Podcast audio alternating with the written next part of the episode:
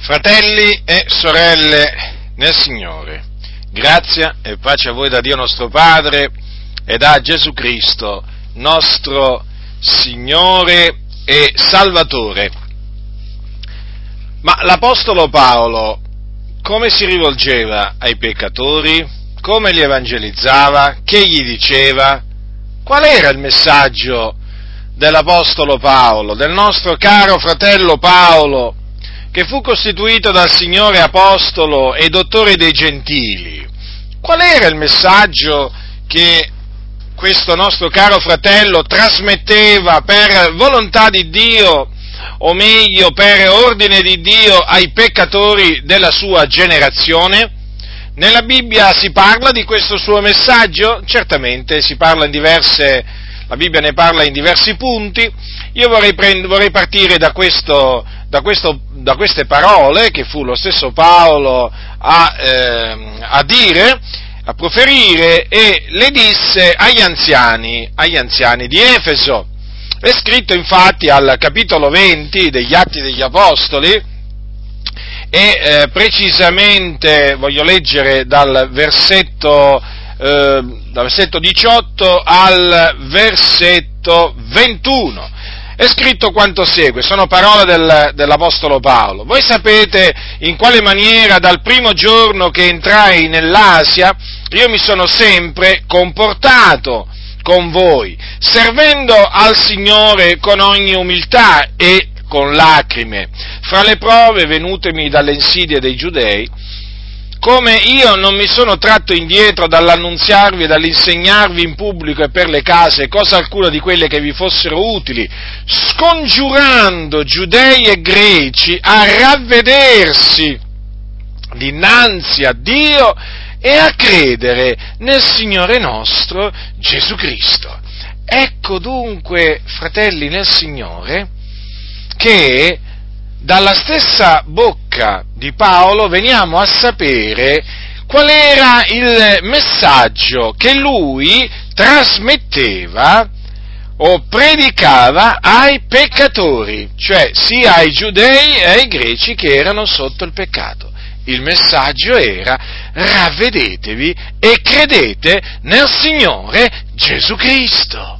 Ecco, questo era il messaggio. Allora, fratelli nel Signore, considerate questo. Che cosa significa ravvedersi? Perché è chiaro che noi dobbiamo conoscere il significato delle parole. Allora, ravvedersi significa cambiare mente o modo di pensare, quindi implica l'abbandono dei propri pensieri malvagi, dei, dei, pensieri che non sono in accordo con la parola di Dio, con la volontà di Dio. Allora, quando dunque l'Apostolo Paolo esortava i giudei e i greci a ravvedersi, gli diceva cambiate, praticamente gli diceva in altre parole, cambiate modo di pensare, abbandonate i vostri pensieri vani e iniqui. Questo significava e significa tuttora appunto quando uno predica il ravvedimento ai peccatori. Già, perché i peccatori bisogna annunciargli il ravvedimento secondo appunto quanto il Signore Gesù ha comandato di fare. E quindi se l'ha comandato di fare Gesù, vuol dire che è un ordine che viene dall'alto.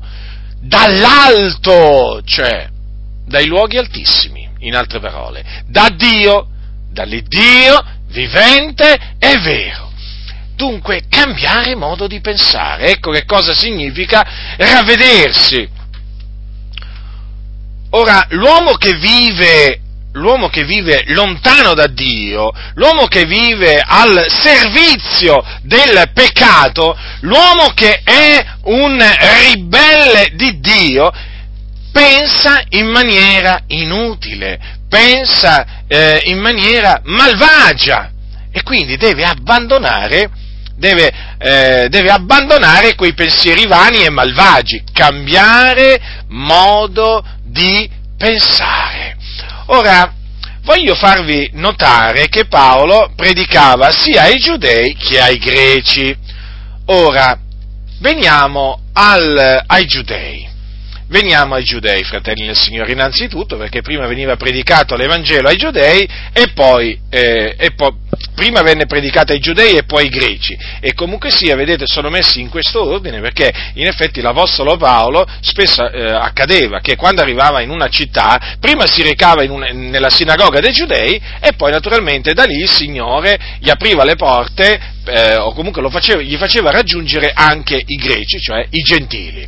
Allora, i giudei per quale ragione l'Apostolo Paolo esortava i giudei a ravvedersi, a cambiare modo di pensare? Quali pensieri dovevano abbandonare i giudei? Guardate, ve ne voglio menzionare uno ve ne voglio menzionare uno che è di fondamentale importanza per capire la reazione che i giudei ebbero alla predicazione del ravvedimento da parte dell'Apostolo Paolo. Eh?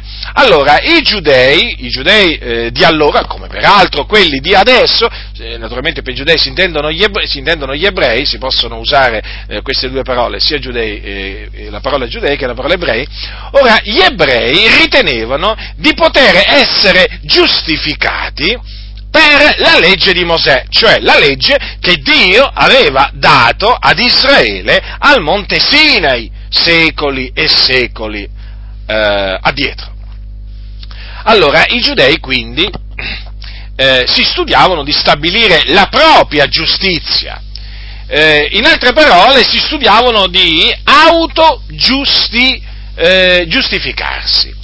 Perché ritenevano che mediante l'osservanza della legge essi potevano essere giustificati da Dio. E l'Apostolo Paolo cosa gli diceva? Nella pratica gli disse, smettete di pensare in questa maniera, abbandonate questo pensiero, cambiate modo di pensare. Ma per quale ragione qualcuno dirà? Perché la scrittura dice che il giusto vivrà per la sua fede. Ora, essendo che l'Apostolo Paolo sapeva perfettamente che l'uomo viene giustificato davanti a Dio solamente mediante la fede in Gesù Cristo, senza le opere della legge, era del tutto ovvio conseguenziale che lui predicasse agli ebrei questo messaggio. Ravvedetevi. E in particolare, chiaramente, in merito a questo pensiero, il comando era appunto di abbandonare questo pensiero, era un pensiero vano, era un, un pensiero inutile, appunto perché la scrittura dichiara che il giusto vivrà per la sua fede. Allora qualcuno dirà, ma allora la legge di Mosè non fu data per giustificare l'uomo? No, non fu data per giustificare l'uomo, ma fu data per eh, eh, far conoscere all'uomo il peccato. Infatti dice l'Apostolo Paolo che mediante la legge è data la conoscenza del peccato, non la giustificazione dal peccato, ma la conoscenza del peccato, è una cosa completamente diversa. Dunque, i giudei non potevano essere giustificati osservando la legge di Mosè, perché il giusto vivrà per la sua fede. Erano nell'ignoranza e dunque l'Apostolo gli ordinava di ravvedersi. I greci. I greci eh, erano idolatri. Adesso vi voglio spiegare nella pratica anche qui l'Apostolo Paolo, eh, diciamo, cosa gli ha voluto dire nella pratica quando gli diceva ravvedetevi. Perché altrimenti, fratelli, ripeto, non si, non si capisce la reazione Cioè, praticamente non si può capire perché Paolo era perseguitato sia dai giudei che, che dai greci, se non comprendiamo, se non comprendiamo qual era reale, la reale portata di questo messaggio, di questo, di questo messaggio potente che l'Apostolo Paolo trasmetteva ai giudei greci. Allora i greci, i greci erano idolatri. E i, e i greci pensavano che quelli fatti con mano d'uomo fossero dei, degli dei e l'Apostolo Paolo praticamente, dicendogli di ravvedersi, gli diceva a loro di abbandonare questo pensiero. Difatti voi sapete che quando scoppiò eh, in, in, Efeso eh, quel tumulto eh, eh tramite Demetrio Refice, quello Refice appunto che si chiamava Demetrio, questo Demetrio è scritto che eh, è scritto così, faceva dei tempietti di Diana, in argento, eh? Diana, pensate un po', era la dea Diana eh, di allora ed era veramente considerata una, una grande dea, eh? E, la Diana degli Efesini, pensate, pensate un po' voi eh, com'era, com'era definita. E la città di Efeso era considerata la guardiana del tempio della grande Diana. Considerate un po' voi quanto era conosciuta e diffusa questa, eh, diciamo, questa idolatria, eh? il, culto, il, culto, alla dea, alla dea Diana. E eh, anche allora c'erano quindi i dei, come ci sono ancora oggi, eh, portano nomi diversi, però alla fine poi sapete si assomigliano, si assomigliano. Allora, quando scoppiò questo tumulto, questo Demetrio, che procurava non poco guadagno agli anziani, agli, agli artigiani, scusate, dice, radunati questi e gli altri che lavoravano di cotali cose, questo è scritto al capitolo 19 mm, degli Atti, disse, uomini, voi sapete che dall'esercizio di quest'arte viene la nostra prosperità. E voi vedete e udite che questo Paolo ha persuaso e sviato gran moltitudine, non solo in Efeso, ma quasi in tutta l'Asia, dicendo che quelli fatti con le mani non sono dei. Vedete? Allora, il pensiero giusto è che quelli fatti con le mani non sono dei, il pensiero sbagliato è, è, è, è quello contrario praticamente, quello che sostiene che quelle, eh, quelle cose fatte con, con le mani d'uomo sono, eh, sono dei. Vi ricordate, eh, vi ricordate eh, nell'aeropago eh, eh, di, di, Atene che cosa disse l'Apostolo Paolo ai greci? ai greci? Dice, essendo dunque progenie di Dio, non dobbiamo credere che la divinità sia simile ad oro, ad argento o a pietra scolpiti dall'arte e dall'immaginazione umana. Notate, fratelli? Notate che anche qui l'Apostolo Paolo ha, si vede che contrastava il pensiero dominante di allora, che era questo, che eh, appunto quelle cose fatte con mano d'uomo fossero divinità.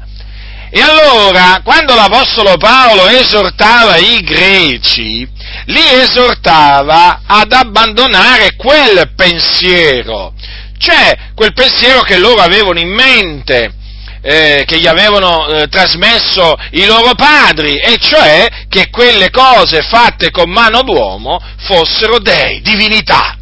Vedete, fratelli del Signore? Vedete, quindi l'Apostolo Paolo implicitamente gli diceva di abbandonare gli idoli e quindi l'idolatria. Vedete, fratelli del Signore?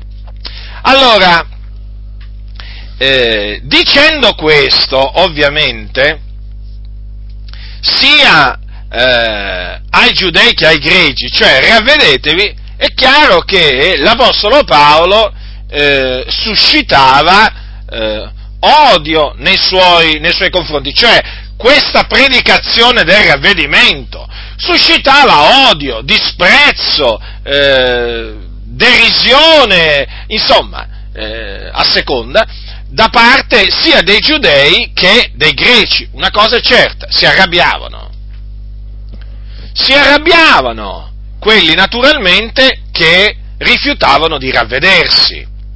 perché quelli che si ravvedevano è ovvio che poi si rallegravano nel Signore, ma quelli che non si ravvedevano e che non si volevano ravvedere è del tutto normale che si mettevano a contrastare l'Apostolo Paolo e quindi a insultarlo, a vituperarlo, eh, a perseguitarlo, eh, perché eh, perché non potevano sopportare, non potevano sopportare che qualcuno gli andasse a dire che dovevano cambiare modo di pensare. Ma, ma, pensate un po' voi, i giudei, tutta la vita dei giudei, tutta la vita, pensate un po' voi, tutti, tutti i rituali, ehm, insomma, tutte le prescrizioni giudaiche, all'improvviso un giudeo si veniva, eh, eh veniva a sapere o comunque veniva a sentire qualcuno eh, a riguardo di tutti, quei, di, di tutti, quei, suoi riti, di tutte quelle sue prescrizioni che lui osservava della legge di Mosè, veniva a, a sentire eh, qualcuno che gli diceva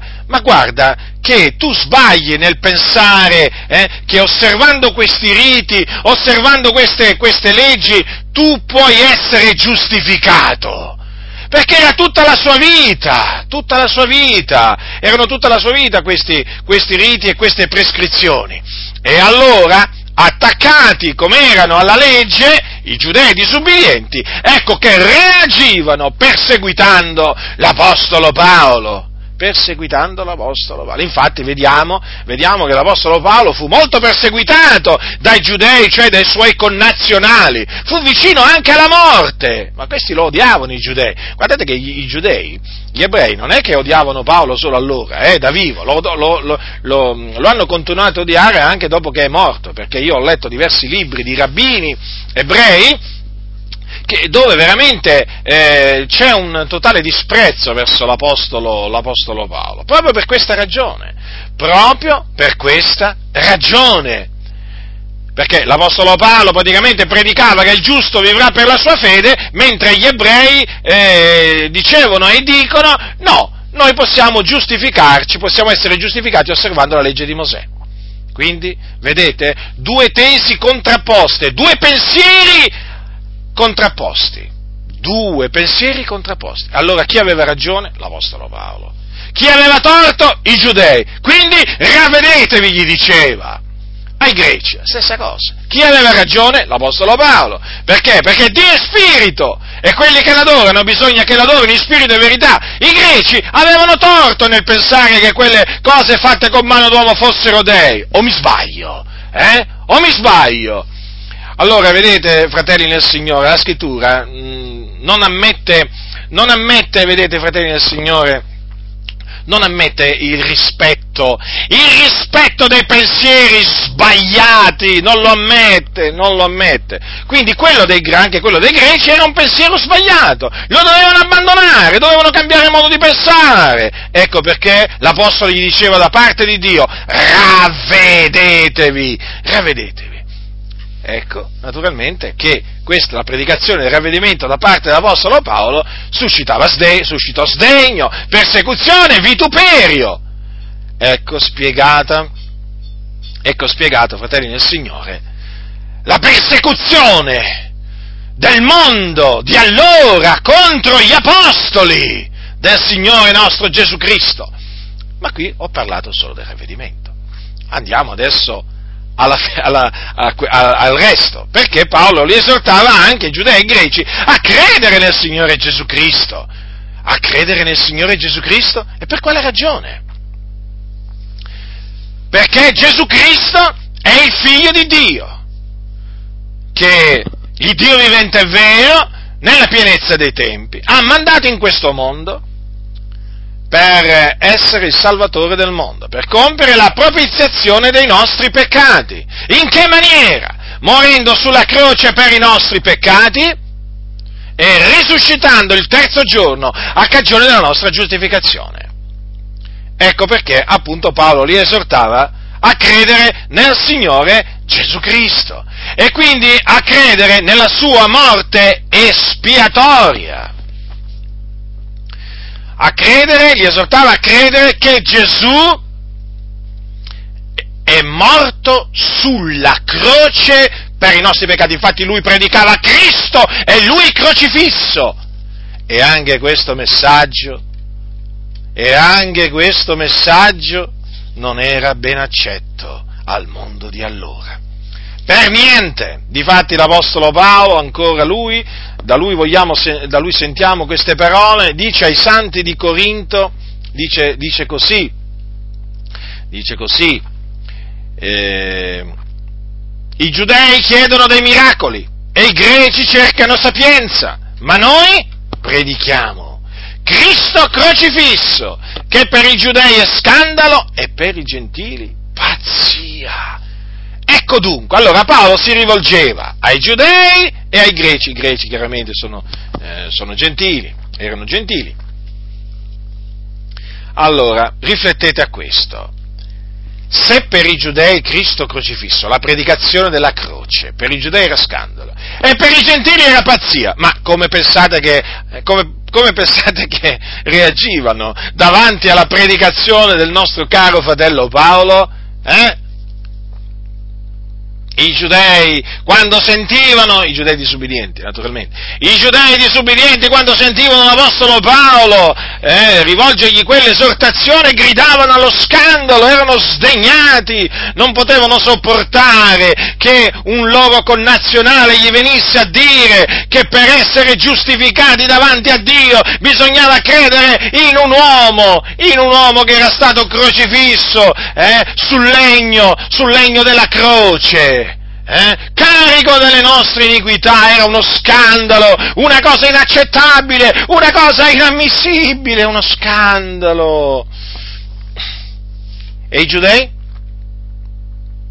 Per i giudei è pazzia. Per i giudei questo messaggio dell'Apostolo Paolo, cioè Cristo crocifisso, è pazzia. Pazzia. Quindi se era pazzia il messaggio, immaginate un po' voi chi trasmetteva il messaggio, era un pazzo. Per, la, eh, per, per, i gentili l'Apostolo Paolo era un pazzo, pazzo, oggi li chiamano matti da legare, no? gente da ricoverare nei manicomi. Così diciamo l'espressione diciamo, del volgo è quella, no? tu sei da ricoverare, no? dicono, me l'hanno detto pure a me, me lo continuano a dire pure a me. Allora, eh, beati voi, disse Gesù, beati voi, beati voi. Naturalmente, beati voi quando mentendo diranno contro di voi ogni sorta di male, eh? perché se, se, contro di te dicono delle cose eh, che sono provate e dimostrabili, beh, allora tu non sei beato, eh, ti devi ravvedere. Ma se contro di te ti dicono delle cose che sono delle menzogne, beh, allora, rallegrati, salta di letizia. Allora, eh, qui dice che l'Apostolo Paolo dice che Cristo crocifisso, la predicazione di Cristo crocifisso per i gentili è pazzia, cioè quindi praticamente lui era considerato un pazzo allora, dai gentili, dai greci. Ma lui, lui cosa faceva l'Apostolo Paolo? Cosa faceva l'Apostolo Paolo? Si impauriva, eh, temeva gli insulti, le persecuzioni.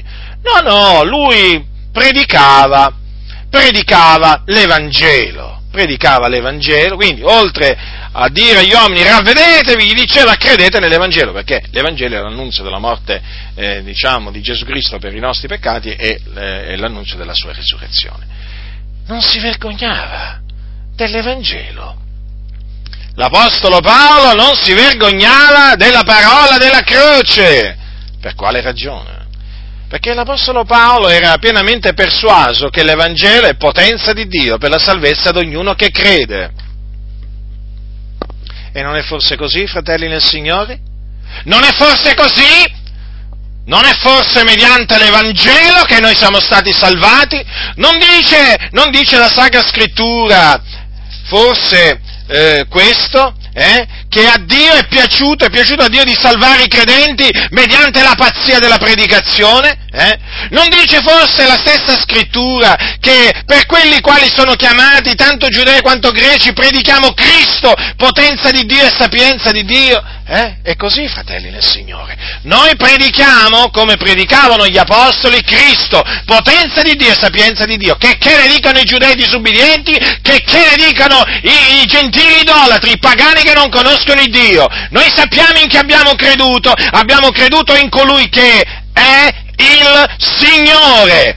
Già, il Signore, colui che fu morto ma ora vive nei secoli dei secoli, perché il terzo giorno è risuscitato dai morti. Fratelli del Signore, questa è la nostra fede, questa è la nostra fede. Dunque l'Apostolo Paolo predicava il ravvedimento e la fede in Cristo Gesù come unico mezzo di salvezza. Non si vergognava, non si vergognava, non temeva la reazione dei peccatori.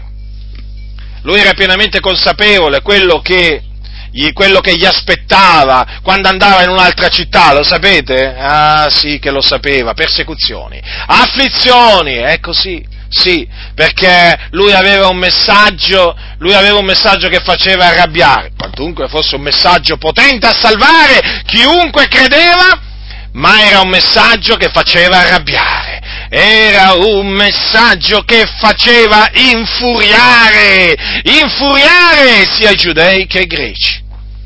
Ma lui imperterrito continuò a predicare questo stesso messaggio fino alla fine della sua vita. Fino alla fine della sua vita disse al mondo eh, di allora ravvedetevi e credete nel Signore Gesù Cristo. Lo disse con ogni franchezza, lo disse in privato, in pubblico, lo disse. Perché? Perché lui era un servo dell'Iddio vivente e vero. Sì, proprio così, chiamato da Dio, chiamato dal Signore a predicare, chiamato dal Signore a predicare. E a distanza di, tan- di, tanto tempo noi ancora oggi possiamo dire che l'Apostolo Paolo fu veramente chiamato da Dio a predicare, aveva la capacità di predicare. Eh? Lui non predicava con sapienza umana, lui non predicava con discorsi persuasivi di sapienza umana, eh? predicava con lo Spirito Santo, con potenza, con gran pienezza di convinzione sì, proprio così, proprio così. Non era andata a nessuna scuola biblica, intesa come appunto oggi viene intesa. Ah, come sono... Guardate, io sono rimasto sempre incoraggiato dal leggere la storia dell'Apostolo Paolo, la storia dell'Apostolo Paolo. Mi ricordo quando il Signore mi vietò di andare alla scuola biblica. Come? Qualcuno dirà, cosa stai dicendo? Ti sto dicendo proprio questo. Il Dio mi ha vietato di andare alla scuola biblica perché sapeva che mi avrebbero rovinato. ma avrebbero rovinato! Non starei qui a predicare in questa maniera oggi. Non mi sarei mai messo a predicare il ravvedimento alla fede in Cristo. Non mi sarei mai messo a predicare e insegnare come gli apostoli se avessi frequentato una di queste scuole bibliche che esistono oggi, che sono la vergogna dell'Evangelo, sono che sfornano massoni, gente che ragiona come i massoni, che parla, che parla come i massoni. Vergogna! Sono infatti, io le chiamo le scuole antibibliche. Entri sano ed esci malato, entri diritto ed esci storto. Vergogna! Veramente, entri veramente col desiderio di conoscere la parola, eh? È assetato e ti veramente lì ti inaridiscono nella scuola biblica. Ti inaridiscono! Ti inaridiscono! Entri vivo ed esci morto da queste scuole! E di fatti si vede! Si sentono quando predicano queste. Ma li avete mai sentiti questi predicatori valdesi? Eh? Ma li avete mai sentiti dal pulpito? Eh? Ma è impressionante! È impressionante! Ma questi veramente Valdesi, vabbè, ho detto Valdesi, posso dire pure i battisti, metodisti, luterani, poi ci aggiungiamo i pentecostali. Ah, perché voi pensavate che escludevo i pentecostali? Ma ci mettiamo i pastori delle Adi, eh?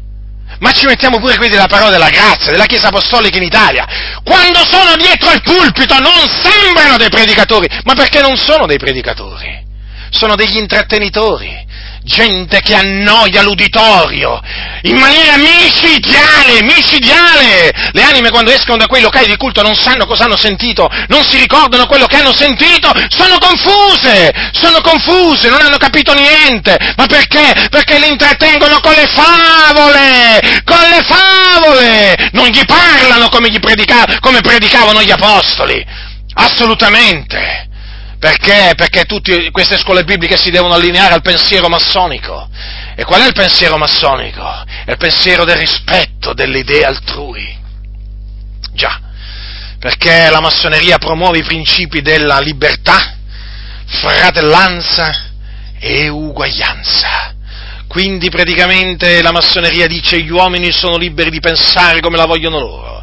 C'è libertà di pensiero loro dicono, eh? Quindi l'uomo è libero di credere quello che vuole. E perciò tu non puoi andare dal tuo, dal tuo consimile e dirgli, eh, guarda che tu sbagli, eh, i tuoi pensieri sono sbagliati, eh, riguardo a questo, questo e quest'altro, abbandonali, ravvediti, non glielo puoi dire, perché se glielo vai a dire manchi di rispetto verso le idee altrui. E sai come vieni chiamato? Maleducato. Ma quanto maleducato sono io! Io sono veramente, sono veramente in cima alla lista dei maleducati di queste chiese. Ma certo, ma certo che sono in cima alla lista. Eh? Ma perché io predico il ravvedimento, proprio così predico il ravvedimento, perché io non ho rispetto delle idee storte e perverse che ci sono nella mente degli uomini e che sono state messe dal principe di questo mondo, cioè da Satana. Non ho alcun rispetto e fino alla fine combatterò distruggendo queste idee perverse, queste veramente fortezze, ed esorterò giudei e greci come faceva Paolo di, eh, dicendogli ravvedetevi. In queste scuole bibliche ti insegnano a dire agli uomini ravvedetevi? No, no, no, ma quando mai? Ma quando mai? Ma non esiste! Gli devi dire Gesù ti ama, Gesù ti ama, e qui ti accoglie così come sei, vieni che ti aspetta a braccia aperte Gesù, eh? Non devi, non devi fare niente, eh? Vieni a Gesù, lui ti accoglie così come sei. Ah, non devi fare niente. Ah, e pensare io che avevo letto da qualche parte nella Bibbia che invece gli apostoli dicevano che dovevano fare qualcosa gli uomini, dovevano ravvedersi e si devono ravvedere ancora oggi, ipocriti, vipere che state ingannando tante anime, fratelli del Signore, ma uscite da queste organizzazioni massoniche, ma uscite, ma cosa ci state a fare? Fatemi capire, cosa ci state ancora a fare? Ma non lo vedete che dal pulpito fanno dormire, fanno morire, eh? fanno arrabbiare, arrabbiare nel senso perché non predicano quello che devono predicare, eh? Ma non le vedete queste cose? Ma non le vedete ancora? Ma non le sentite? Questi sono per il pensiero delle idee altrui e si vantano pure.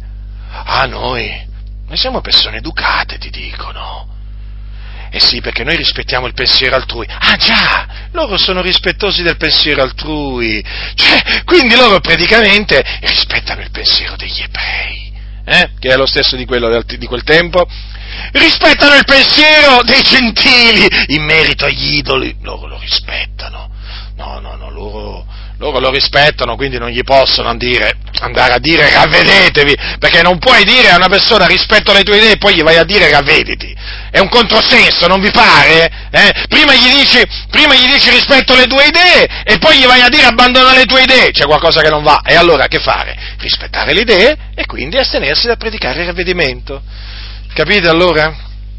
Fratelli del Signore, queste, queste, queste scuole, queste scuole antibibliche praticamente insegnano a rispettare i pensieri iniqui e quindi eh, impongono l'astensione della, predic- eh, dell'astensione della predicazione del ravvedimento. Vietato predicare il ravvedimento. Pensate, ci sono tanti evangelici, si chiamano così, eh, ma voglio dire, oggigiorno ormai ta- mm, chiamare taluni evangelici mm, diciamo, è semplicemente una questione di comodità, eh, fratelli nel Signore, perché sono peccatori, gente perduta, morta nei loro falli, però vabbè, loro hanno il nome di evangelici.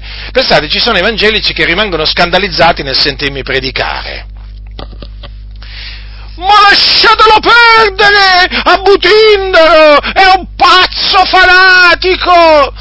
È un pazzo fanatico, sono un pazzo fanatico. Per quale ragione? In che cosa consiste la mia pazzia? Ma dovrete pur dimostrare che sono matto, no? È facile dire di uno, è matto, è pazzo. Vabbè, dimostratelo. Quali sarebbero i segni della mia pazzia? Eh? No, fatemelo sapere. Fatemelo sapere! Ancora non me l'avete fatto sapere perché sono matto. Lo dite, lo, lo, lo dite in giro, eh, che sono un pazzo fanatico, però ancora non avete dimostrato in che cosa consiste questa mia pazzia. Ma io lo so, lo so, io l'ho capito, l'ho capito, che gente siete voi. Voi siete come i filistei. Voi siete come i filistei, come i guastatori, eh? che siete in mezzo alla Chiesa di Dio per guastare ciò che è sano, per distruggere eh? ciò che è giusto nel cospetto del Signore. Ma ormai siete stati smascherati siete stati smascherati, avevate la maschera, eh? Ve, la, ve l'eravate messa per bene sta maschera, devo dire, eh? Ve l'eravate proprio messa per bene, devo dire che la maschera la indossevate bene, facevate bene questa, questa opera di dissimulazione, ma adesso questa maschera ve l'abbiamo sbattuta a terra. Con l'aiuto dell'Iddio vivente e vero.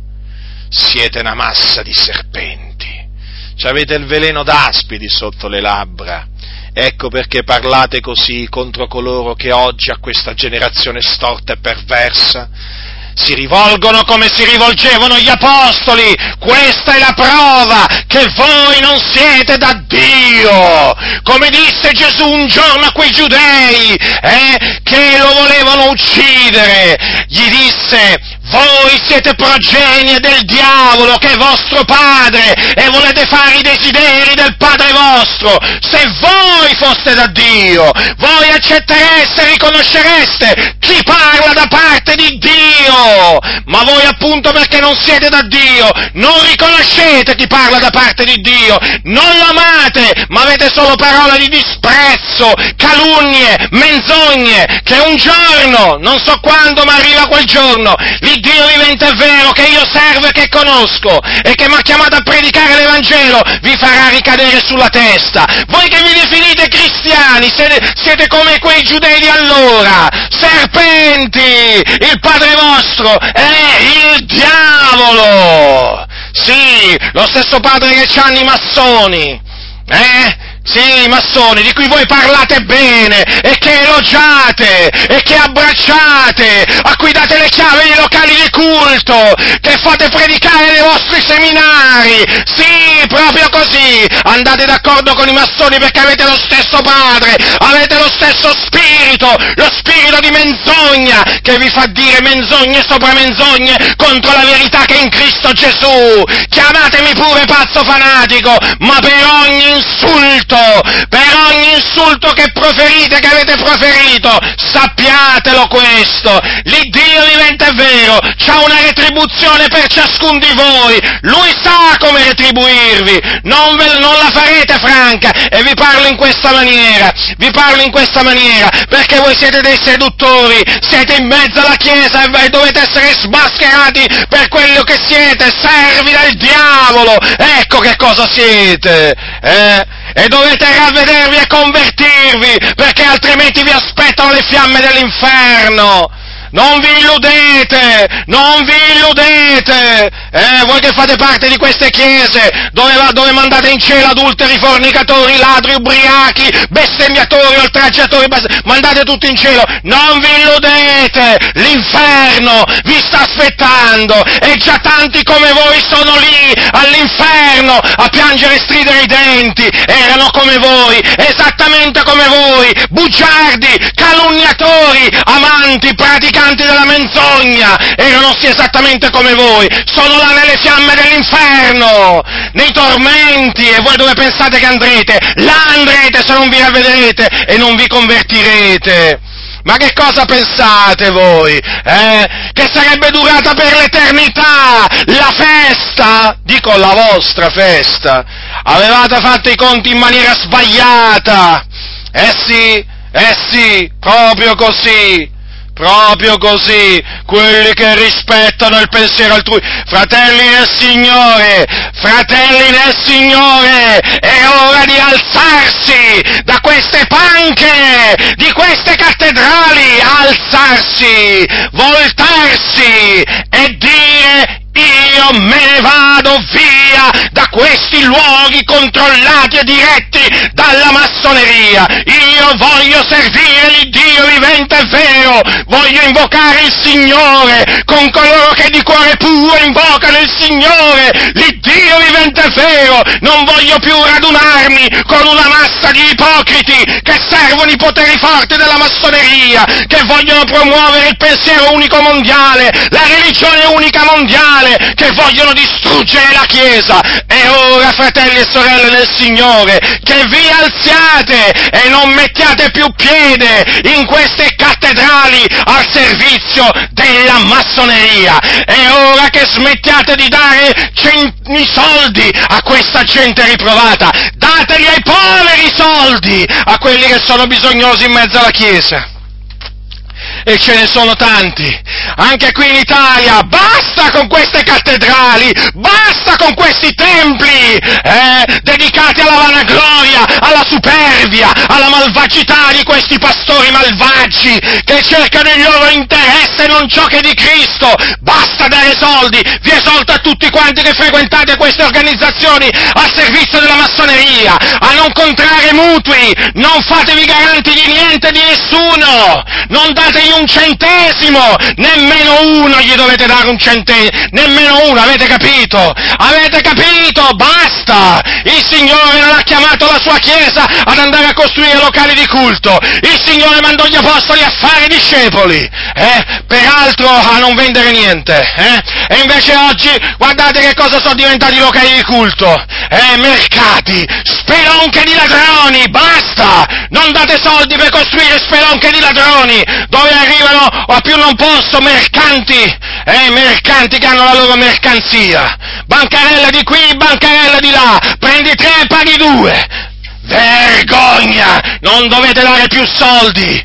Avete capito? Perché se no siete colpevoli! Avete capito, fratelli e sorelle nel Signore? Non rendetevi partecipi dei peccati di questa gente ribelle che pensa a costruire cattedrali e poi a invitare i massoni dietro il pulpito a fare il discorsetto sulla libertà religiosa. Vergognatevi! Vergognatevi! Uscite! Lasciateli vuoti queste cattedrali! Già, ta- già tante cattedrali cattoliche sono vuote! Adesso è l'ora di quelle evangeliche! Forza fratelli! Forza e coraggio! Hanno stancato! Hanno stancato questi impostori! E ora veramente che comprendiate che lì non si serve Dio!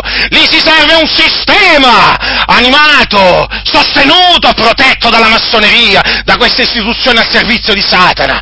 E quindi uscitevene! Uscitevene! Al più presto! al più presto, fratelli nel Signore, ne va della salvezza dell'anima vostra, perché questi veramente vanno sempre di male in peggio, di male in peggio, di male in peggio, oh non migliorano mai, oh non migliorano mai. Oh, avessi visto veramente un miglioramento in tutti questi anni, oh, oh, peggiorano sempre questi. Peggiorano sempre e si lamentano pure poi quando vanno via dai loro locali di culto. Se la prendono con me, con me, ma ve la dovete prendere con voi, ipocriti. Siete voi la rovina delle chiese, non sono io. Voi siete la rovina delle chiese, voi siete lo scandalo. Eh? Innanzitutto non sapete predicare. Molti di voi non sono manco convertiti, mai, mai, non, si, non, vi siete mai ancora convertiti. So di pastori in mezzo a voi che non si sono mai convertiti, mai nati di nuovo. Siete morti, morti, morti nei vostri peccati. Eh? Fate parte di un'organizzazione che vi ha rilasciato un, una, un, un, un come si chiamano, un tesserino. Eh? Ecco cosa siete. Siete, che, che, vi posso dire io, dei, come si chiamano, quelli che non fanno parte, lavorano presso le aziende. Come si chiama? Degli operai, degli operai al servizio di questa azienda, va, diciamo così, va, eh, uso questa espressione. Tutto qua, mica siete degli operai del Signore voi. Voi siete gli operai delle denominazioni lavorate per la gloria delle denominazioni, mica per la gloria di Dio. E infatti non predicate quello che vuole Dio. Fratelli nel Signore, ascoltatemi. Ascoltatemi, fratelli nel Signore. Guardate, fratelli, che io ve l'ho detto già altre volte, ma io continuo, sapete. Io fino a che ho un alito di vita, fino a che veramente ci avrò il respiro, il fiato che il Signore mi dà, io veramente ve lo griderò alle orecchie. È ora di svuotare, che si svuotino queste cattedrali evangeliche, valdesi, delle chiese dei fratelli, eh, battisti, metodisti, riformati, eh, adi, parola della grazia, via, via, via da quel sistema. Nuova Pentecoste, ah già, pure la nuova Pentecoste. Eh, perché talvolta, talvolta, uno della nuova Pentecoste un po' si dimentica, perché, eh, sapete, insomma, tra le tante denominazioni non è proprio la prima che ti viene in mente, ma anche da lì, via, via, via, che quelli sono collusi con la massoneria. Sono collusi con la massoneria! Via da queste, chiese, da queste denominazioni e organizzazioni che pensano solo a chiedere soldi! Decime, decime! In particolare tra i pentecostali la decima. Decime, decime, decime! E se non dai la decima, maledizioni, maledizioni, maledizioni! Oh, in queste, in queste organizzazioni, guarda, ti maledicono se non dai la decima, ti benedicono invece se se sei un fornicatore, un adultero, un omosessuale, un pedofilo, un ladro, un ubriacone, un oltraggiatore, oh ti benedicono! Non c'è nessuna maledizione per costoro, No, no, no, no, no, no, la maledizione è solo per quelli che, eh, che, non danno la decima. Poi, certo, quelli che non danno la decima sono amici di Butindaro, no? È ovvio, no? Lo, per, lo, per, loro ormai non dare la decima significa essere amici di Butindaro, no? Non dare la decima significa essere rispettosi della parola del Signore, non significa essere amici di Butindaro. Anche se Butindaro insegna chiaramente che la decima non è obbligatoria sotto la grazia, ma significa semplicemente attenersi alla parola del Signore, perché la, la legge di Cristo non prescrive, non prescrive la decima decima, prescrive il dare, ma non, ma non il dare la decima. Avete capito? E quindi, fratelli nel Signore, è ora, è giunta l'ora dello svuotamento. È giunta l'ora dello svuotamento delle cattedrali evangeliche. Eh? E veramente speriamo se si svuotano sempre di più, eh? Speriamo, eh, già ci stanno svuotando, ringraziamo il Signore, perché adesso ormai i fratelli hanno capito che la Chiesa non è fatta di mattoni, non è fatta di pietre morte, è fatta di pietre viventi, si stanno radunando nelle case, i fratelli, insomma chi in un posto, chi in un altro, però ringraziamo il Signore, è una gioia questa grande, perché appunto i fratelli tornano, tornano, tornano a camminare sui sentieri antichi, eh? sono tornati alla parola del Signore, da cui si, da cui si erano allontanati, eh? ma il Signore appunto li sta, facendo, li sta facendo tornare alla sua parola e quindi si stanno svuotando le cattedrali, hm? si stanno svuotando le, le cattedrali evangeliche e, ed è una grande gioia sapere questo. Eh. D'altronde, in queste cattedrali che, che predicano, che predicano, Gesù ti ama, eh? Gesù ti accoglie così come sei. Eh? Ecco che cosa, eh, dobbiamo rispettare il pensiero altrui, non dobbiamo fare polemica, certo, i massoni non fanno polemica. Quando, quando, quando vogliono loro non fanno polemica, quando vogliono la fanno la polemica, e come? tutta una falsità, è tutto un imbroglio, fratelli del Signore. È tutto un imbroglio! Guardate, fratelli del Signore, il sistema, il sistema che si è venuto a creare in Italia in ambito protestante è un imbroglio colossale, colossale! Perché è un imbroglio? Perché è un inganno? Perché è controllato tutto dalla massoneria! Ecco perché, ecco perché non sono guidati dallo Spirito di Dio costoro, ecco perché quando parlano non parlano da parte di Dio, perché? Perché sono controllati e diretti dalla massoneria e quindi la massoneria impone il rispetto delle idee altrui, o meglio il rispetto della religione degli altri. Eh? Hai capito? Ecco perché poi c'è il dialogo interreligioso, l'ecumenismo, eh, l'ecumenismo con i cattolici, i dialoghi interreligiosi il dialogo interreligioso invece con i mormoni, con, eh, eh, con, con, con, i musulmani, con gli ebrei, ecco tutti, tutti assieme, tutti assieme, tutti assieme per camminare verso l'inferno. Ecco dove porta l'ecumenismo, il dialogo interreligioso, portano nelle fiamme dell'inferno. E in queste comunità, in queste denominazioni, oramai, oramai in alcune diciamo già è radicato, in altre piano piano sta prendendo piede sia l'ecumenismo che anche il dialogo interreligioso. Tutti là vengono spinti no? verso il macello, verso la distruzione. E chi c'è dietro? Il motore. Il motore, il motore, il motore. Chi è il motore? Chi è il motore? Da dove partono gli impulsi? La massoneria. Ecco, e dietro la massoneria naturalmente c'è il diavolo. Allora, queste denominazioni oramai l'avete capito o non l'avete ancora capito? Eh? Che non predicano quello che predicavano gli apostoli ai peccatori semplicemente perché sono controllati, diretti e guidati da un altro spirito, che non è lo spirito della verità. Comprendete? Ma l'avete capito? Ma è così difficile da capirlo. Ma voi, fratelli nel Signore, ascoltate. Qui, qui, non è che io vi sto dicendo di aderire a un particolare gruppo, no, io vi sto dicendo solo di uscire dalla schiavitù. Eh? Di uscire dalla schiavitù per riacquistare la libertà. Eh? Poi radunatevi dove credete meglio. Eh? Radunatevi dove credete meglio, nelle case, nelle cantine, nei garage, sotto, tende, sotto delle tende. Radunatevi dove il Signore vi guiderà. Qui nessuno vi sta dicendo sottoscrivete questo contratto, entrate a far parte di questa organizzazione, firmate, eh, qui c'è lo statuto, qui c'è il regolamento. No, fratelli nel Signore, no, no, no, no. No, qui c'è qualcuno che vi sta dicendo uscite e separatevene da queste denominazioni massonizzate, eh? per riacquistare la libertà, poi rimanete liberi eh? e naturalmente poi date vita a delle comunità indipendenti, autonome. Ecco, è questo, chiaramente che si attengano alla sana dottrina, ovvio questo. Eh? Ecco che cosa vi si sta dicendo. Ecco cosa vi si sta dicendo. Questo.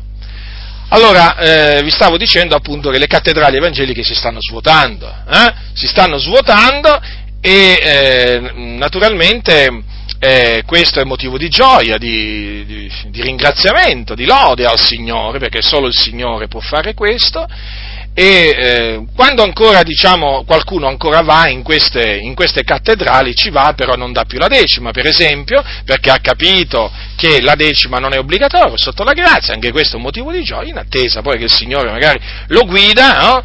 eh, gli dia l'opportunità. Però io sono per uscire subito sono per uscire subito perché eh, è meglio non perdere alcun tempo, perché tanto oramai, cioè, più passa il tempo, più queste denominazioni peggiorano, ma, ma, ma, proprio, ma peggiorano proprio a vista d'occhio, a vista d'occhio. Cioè, io mi sono accorto che più passa il tempo, questi invece che maturare, questi marciscono. Tanti invece che maturare marciscono, sono marci. Infatti, poi tu senti l'odore del marciume, no? Perché non è che questi non maturano, non matureranno mai. Marciranno ma non matureranno mai ma perché sono corrotti, hanno rigettato la parola del Signore. E quindi tutte queste chiese ormai, ormai sono spiritualmente confederate, spiritual, a livello spirituale, sono tutte confederate, perché li anima lo stesso pensiero, che è il pensiero massonico. I massoni ci sono nelle chiese pentecostali, nelle chiese valdesi, battiste, metodiste e così via. E quindi dall'interno cercano di eh, trasmettere questo pensiero diabolico, che proprio, è proprio all'opposto di quello che dice, di quello che è il pensiero di Dio, ecco perché poi voi notate che c'è una convergenza a livello spirituale tra tutte queste chiese. C'è una convergenza a livello spirituale, sì. E come se c'è. E come se c'è. Quindi, fratelli nel Signore, fratelli e sorelle nel Signore, vi esorto per l'ennesima volta, per l'ennesima volta, a non indugiare. Uscitevene, separatevene. Prima uscite, meglio è, ve ne troverete bene. Sarà come uscire dal carcere.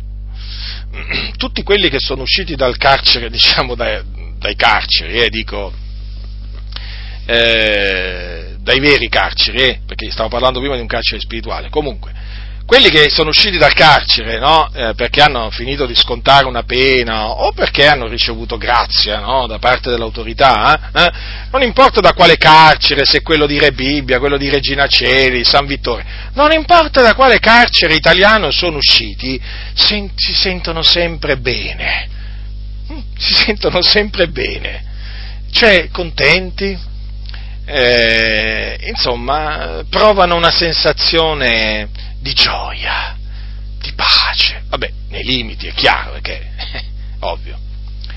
E, sapete, è un po', è un po come, mh, mm, come quando si finisce il militare, il servizio militare perché io almeno questo lo posso raccontare. Io quando ho finito il servizio militare, io mi ricordo, non vedevo l'ora che finiva il servizio militare, perché proprio era un gioco, un gioco pesante, proprio, talvolta veramente non vedevo l'ora proprio che finisse il servizio militare. Quando quel giorno, mi ricordo ancora, eh, uscì da quel cancello, da quel cancello, me lo ricordo ancora, eh, per l'ultima volta, perché chiaro, sapete, uno esce e rientra no, da quel cancello, ma quando quella volta uscì per l'ultima volta, ma mi sentì così felice, poi una pace invase, invase, invase veramente le, il mio cuore, ma soprattutto un senso di gioia grande eh? perché sapevo che non dovevo più tornare in quella caserma, non dovevo più sottostare a quella, a quell'altro ordine umano e così via. Ecco, tutti coloro che Dio ha liberato, perché Dio è liberatore, da queste denominazioni, che sono delle prigioni ormai sono diventate, eh, raccontano tutti la stessa cosa, tutti, tutti. Non è che tu gli devi dire, Fratello, oh mi raccomando, eh, eh, ricordati quando poi parli eh, di dire questa cosa. No, non c'è bisogno perché proprio viene dal di dentro. E tutti raccontano, ah, come mi sono sentito finalmente libero, finalmente mi sono sentito in pace col Signore, finalmente ho sentito veramente una grande pace dentro di me, ho sentito veramente delle catene proprio andare via da me. Oh, tutti raccontano la stessa cosa, come mai?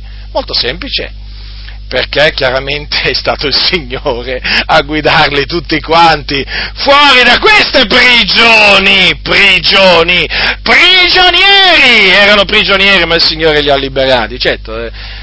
Vedete, è molto facile cadere prigionieri degli uomini, eh? Paolo aveva detto siete stati riscattati a prezzo, non diventate schiavi degli uomini, purtroppo ci sono molti che sono diventati schiavi degli uomini per mancanza di conoscenza, per ostinazione e così via. E noi appunto il Signore ci costringe, ci costringe a gridare, a, a, esortare coloro che sono rimasti prigionieri, uscitevene, uscitevene, uscitevene, perché quello, è questo quello che dovete fare, il Signore vi guiderà fuori, vi guiderà fuori. Allora vi stavo dicendo, vi stavo dicendo che, eh, vi ho detto per le altre tante cose, che il Signore mi vietò di andare alla scuola biblica e se fossi andato alla scuola biblica oggi non predicherei quello, quello che sto predicando, certo perché avrei imparato a rispettare il pensiero altrui. Mm? E quindi quando mai mi sarei messo a predicare il ravvedimento? Cioè avrebbero fatto di tutto praticamente per inculcarmi l'idea che io alle persone gli dovevo dire Gesù ti ama, eh, leggi la Bibbia eh, e poi cosa, cosa avrei dovuto dire? Apri il tuo cuore a Gesù, queste cose qua. Eh, cioè praticamente avrei dovuto trasmettere, Gesù ti accoglie così come sei, avrei dovuto trasmettere un messaggio che proprio non era quello degli apostoli. Allora il Signore me, me l'ha impedito e io lo, lo, ringrazierò sempre per questo e, e, sono sicuro che quelli che ci amano, che quelli che ci amano ringraziano pure loro il Dio proprio per questo. Peraltro io ringrazio Dio quando vieta a qualcuno di andare alla scuola biblica perché veramente queste, questi luoghi sono luoghi dove veramente ti distruggono, ti distruggono. È tremendo quello che fanno i massoni eh, in mezzo alla Chiesa. Pensate, questi procacciano la distruzione della Chiesa e ci sono chiese che parlano bene della massoneria. Ma parlano bene della massoneria. Parlano bene della massoneria. Dicono, ah, se non ci fosse la massoneria il mondo dove sarebbe? Oh, non dicono mai, vedi, il mondo vedi dov'è, per colpa anche della massoneria. No, non dicono mai questo. Ah, se non fosse stato per la massoneria oggi la Chiesa non avrebbe la libertà di predicare. Falso. È falso questo. Perché la Chiesa possiede la libertà perché è libera. È la libertà che ha in Cristo, la libertà spirituale in Cristo. E quindi la Chiesa non ha bisogno di chiedere la libertà allo Stato la libertà di predicare, la libertà di pensiero, non ce l'ha bisogno, perché ce l'ha. Ce l'ha perché la Chiesa è libera, se no non sarebbe Chiesa. La Chiesa è il popolo di Dio, quindi è un popolo libero, è libero in Cristo! E quindi, e quindi la Chiesa è già libera, non ha bisogno della massoneria, non ha bisogno della, della massoneria per ottenere la cosiddetta libertà religiosa. La libertà religiosa in una nazione o c'è o non c'è, non cambia niente. La Chiesa sempre libera è. Per cui la Chiesa può predicare, può insegnare, la Chiesa può fare opere buone, la Chiesa può radunarsi. Dove sta il problema? I massoni vi vogliono far credere che se non fosse stato per loro, ma dove? Purtroppo la massoneria agisce con astuzia, ha fatto credere questa alla Chiesa per farsela amica e una volta che se l'è fatta amica gli ha messo il bavaglio e il guinzaglio ed eccoli là, eccoli là i pastori col bavaglio e col guinzaglio. Ma che cosa pensate che possono fare questi pastori? Ab- abbavagliati e, e, diciamo col guinzaglio?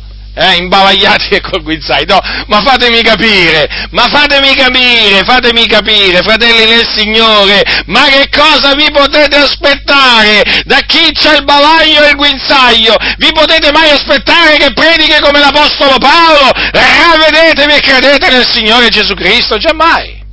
Allora bisogna eliminare il bavaglio e il guinzaglio. Allora io sto gridando ormai da anni affinché cada, cada questo bavaglio e questo guinzaglio dalle bocche, il bavaglio dalla bocca e il guinzaglio dal collo, eh? di tanti che ormai in mezzo alla Chiesa sono imbavagliati col guinzaglio. Eh? E grazie al Signore che il Signore sta intervenendo potentemente. Quindi, fratelli del Signore, la predicazione dell'Apostolo Paolo suscitava e suscitò persecuzione e noi lo vediamo, l'Apostolo Paolo ha parlato spesso delle persecuzioni che ha ricevuto, sia dai giudei che dai greci, perché in effetti fu molto perseguitato. D'altronde aveva un messaggio che, che vi ho detto spaccava l'uditorio, eh? Il messaggio dell'Apostolo Paolo spaccava l'uditorio, perché la parola della croce spacca l'uditorio. Chi la sente o l'accetta o la rigetta, o ci crede o rimane incredulo. Eh, non c'è, non c'è alternativa. Quindi, questo era il messaggio del nostro caro fratello Paolo. E eh, chiaramente per questo messaggio fu perseguitato dal mondo, fu disprezzato dal mondo, fu odiato dal mondo. Lui, non solo lui naturalmente, ma tutti quelli che con lui collaboravano. Voglio ricordarvi a tale proposito alcune parole che lui ha detto ai santi di Corinto. Dice, siamo divenuti uno spettacolo al mondo e agli angeli e agli uomini. Gli dice così, guardate, siamo diventati e siamo tuttora come la spazzatura del mondo, come il rifiuto di tutti. Vedete? Vedete come erano reputati, come considerati gli apostoli dal mondo? Da coloro a cui loro predicavano il ravvedimento all'Evangelo, erano considerati spazzatura, erano considerati rifiuto.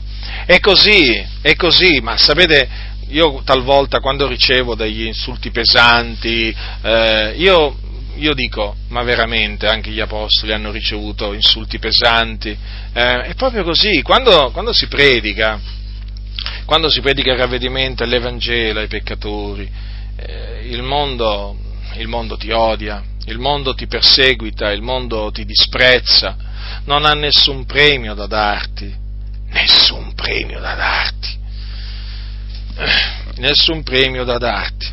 Rimango quando, quando sento dire che ci sono eh, taluni che ricevono il premio Nobel, no? Premio Nobel per la pace, no? Premio Nobel per la pace viene detto era un pastore protestante. Un pastore protestante. E perché ha ricevuto il premio Nobel per la pace? Perché si è dato da fare per unire i popoli, per promuovere la pace nel mondo. E allora, e allora quello era un falso, falso predicatore perché i veri predicatori non riceveranno mai il premio Nobel della pace. I veri predicatori dal mondo vengono odiati, perseguitati, uccisi, disprezzati. Ma quale premi? Né il premio Nobel né altri premi. Ma quali premi dal mondo ricevono? Ma chi segue le orme di Gesù, chi, se, chi, segue le orme degli Apostoli, quale premio può ricevere dal mondo? Il, il, premio lo riceverà dal Signore, ma da questo mondo riceverà odio, disprezzo, calunnie. Ma quale premio? Cioè veramente ancora molti non hanno capito. Non hanno capito che Gesù eh, eh, non è venuto nel mondo a portare pace, ma a portare divisione. Sapete che Gesù è venuto a dividere gli uomini? È scritto, quindi. E infatti li ha divisi. Quante famiglie sono divise a motivo di Cristo? Tre contro due, due contro tre. Disse Gesù, i nemici dell'uomo saranno quelli stessi di casa sua. Eppure Gesù era il principe della pace ed è il principe della pace, ma allora come la mettiamo? Eppure il mondo l'odio, l'odio, l'odio. Gesù dà pace ai suoi amici. Gesù dà pace certamente a coloro che vanno a Lui, a coloro che credono in Lui, ma a livello di nazioni, a livello di società, Gesù divide.